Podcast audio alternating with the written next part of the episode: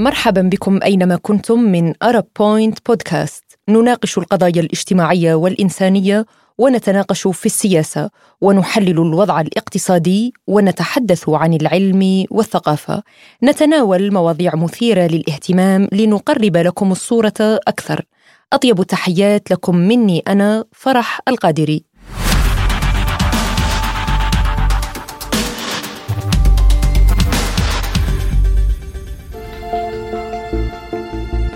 شهر يونيو، في هذا الشهر ترفع أعلام قوس قزح في السماء عالياً، ليس لأن أشعة الشمس انعكست على قطرات المياه الموجودة في طبقات الغلاف الجوي نتيجة تساقط المطر، أو فرحاً بقدوم الصيف وألوانه الزاهية، بل لأن ألوان قوس قزح هي رمز لمجتمع الميم وعالم المثلية، العالم الذي اختلف عليه كثر بين معارض لهم بشدة وبين متعاطف معهم، بين محرم لميولاتهم الجنسية ومثليتهم، وبين مبيح لها ومعتبر ذلك حرية واختيارا شخصي، وهذا في العديد من الدول حول العالم.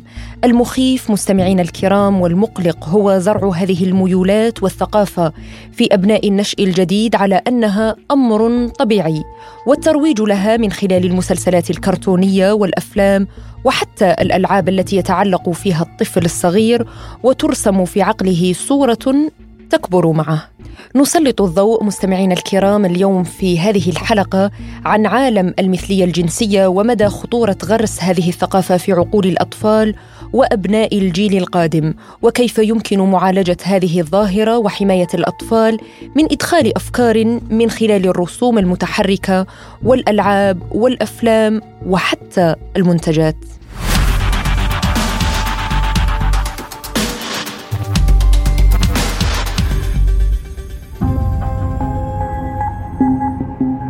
نعود قليلاً مستمعين الكرام بالتاريخ إلى سنة 1969، حين وقعت أعمال شغب بنيويورك والتي عرفت بانتفاضة ستون وول، فقد كانت سلسلة من المظاهرات العفوية العنيفة التي قام بها أفراد مجتمع الميم ضد هجومات الشرطة التي بدأت في ساعات الصباح الأولى من 28 من يونيو 1969 في حانة ستون وول في مدينة نيويورك.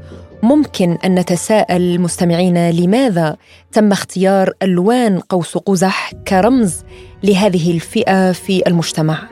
عام 1978 قام الفنان جيلبرت بيكر الأمريكي، وهو رجل مثلي الجنس، بتصميم أول علم بألوان قوس قزح، حيث كشف لاحقاً أن هارفي ميلك أحد أول المسؤولين المنتخبين علناً للمثليين في الولايات المتحدة حثه على إنشاء رمز للفخر لمجتمع المثليين، وبعدها قرر هذا المصمم جعل هذا الرمز علماً لأنه رأى أن الأعلام أقوى رمز للفخر، وقد قال: إن وظيفتنا كمثليين أن نخرج ونكون مرئيين ونعيش في الحقيقة، لنخرج من هذه الكذبة.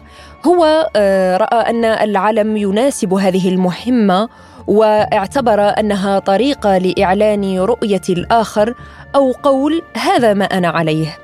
قوس قزح كعلم طبيعي من السماء اعتمد على 8 ألوان للخطوط، كل لون وله معناها الخاص، فالوردي مثلاً يعبر عن الجنس، والأحمر يعبر عن الحياة، البرتقالي للشفاء، والأصفر لأشعة الشمس، والأخضر للطبيعة، والفيروزي للفن، والنيلي للتناغم، والبنفسجي للروح. هذه الرسالة التي يحملها هذا العلم من مجتمع الميم إلى أنهم فئة أوجدتهم الطبيعة كغيرهم.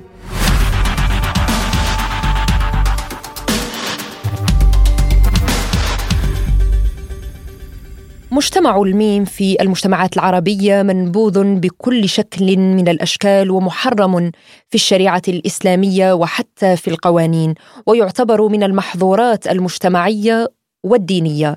كيف يمكن تفسير هذه الظاهرة الاجتماعية التي استشرت مؤخرا بشكل كبير في مختلف الدول العربية؟ وخاصة نذكر هنا وننبه مستمعين الكرام إلى أن منظمات الحقوق الأجنبية التي تدعو بحقوق هذه الفئة في المجتمع لديها أفكار ولديها رؤى وتوجهات نحو التقليل من البشرية، فهذا الهدف الخفي الذي لا يظهر للكثيرين ولا يمكن أن يفهمه الكثير من الناس.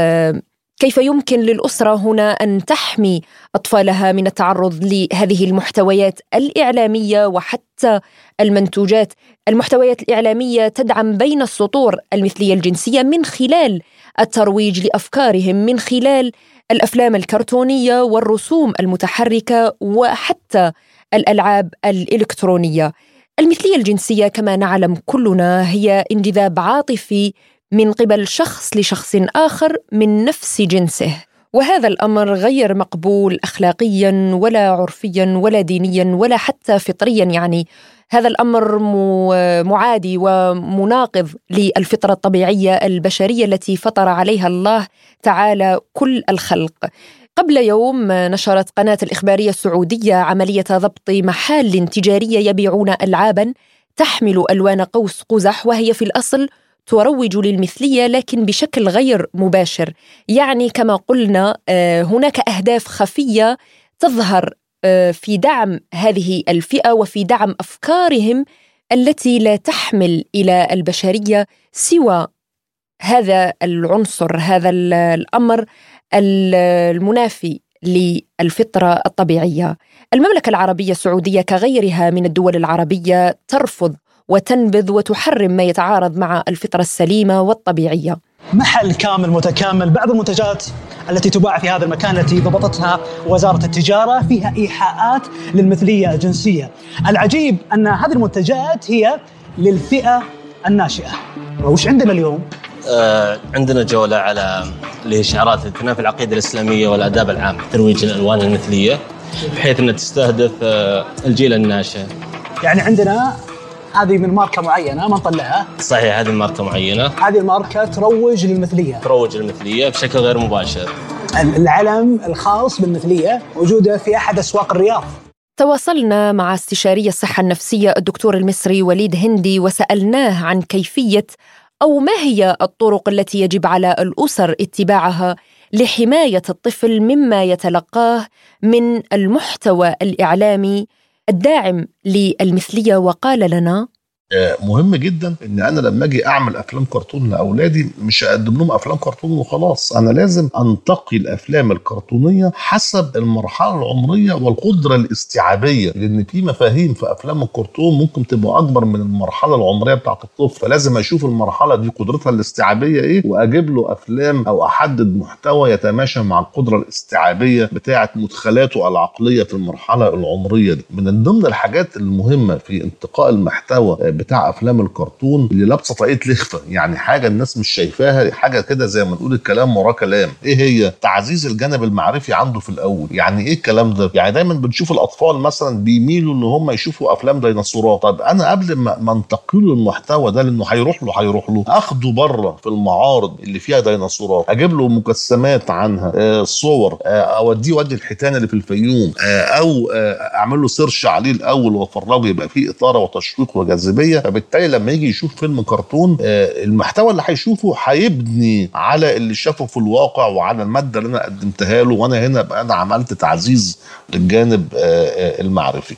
من الحاجات الخطيرة جدا في أفلام الكرتون إن هي ما عادتش زي زمان على سيديهاية ولا على قناة على الدش، لا ده اليوتيوب. احنا معظم الامهات بتجيب تابلت وتشغلها على اليوتيوب للاولاد، وبالتالي بيبقى في اعلانات غير مرغوبه طلع علينا براسها قبيح، ومنها كمان اعلانات جنسيه في بعض الاحيان او تدعو للمثليه الجنسيه في احيان تانية. فنخلي بالنا من محتوى الاعلانات، تبقى الام عينها على الاعلان، لما يجي تشوف تسمع حتى لو هي بعيد عن الولد وتسمع صوت غريب غير الفيلم تيجي وتعمل له تخطي او تتجاوزه او تبعده عنه. ومن ضمن برضو الحاجات اللي دايما بننصح بيها انتقاء جودة الأفلام، لأن أفلام كتير بتتعرض على السوشيال ميديا وبتتعرض على القنوات الفضائية جودتها الكواليتي بتاعها مش عالي، فبتأثر على العين وعلى حدقة العين وعلى قوة الإبصار وعلى أعصاب العين، فبالتالي بتعمل إجهاد عام وبتعمل ضعف للبصر، يتأثر. فالقصة مش هو فيلم كرتون وخلاص، لازم أنتقي كمان الجودة بتاعته، علشان ما بقاش أنا جاي أقدم لابني حاجة على سبيل التسلية والتشويق والإثارة، وأكون بقدم له وجبة من السم المدسوس والموضوع في العسل. الحديث مستمعينا عن موضوع المثلية الجنسية بالتحديد ليس بالأمر السهل وليس بالبسيط، لأن الموضوع بصراحة يعني لا يقف عند توجه جنسي فقط عند هؤلاء الأشخاص، أو وصمة عار أو عيب أخلاقي أو مجتمعي في دولة مسلمة ومحافظة، وحتى في الدول الغربية، بل يندرج كذلك ضمن دعم المنظمات الأجنبية خارجياً لمجتمعات الميم في الدول العربية بالتحديد، ومحاولة غرس وزرع ثقافة المثلية الجنسية لأهداف خفية، أولها تقليل البشرية وخفض معدل الإنجاب لدى الأسر. حسب رأيي الشخصي بأن المثلية الجنسية كتغير جنسي هي خارجة عن المألوف ومخالفة للفطرة الطبيعية وللأمر الطبيعي الذي ولد عليه الإنسان، بغض النظر عن الأسباب التي قد تؤدي بالمثليين إلى اختيار تغيير جنسهم نتيجة ممكن تعرض للتحرش أو الاعتداء الجنسي أو الاغتصاب مثلا.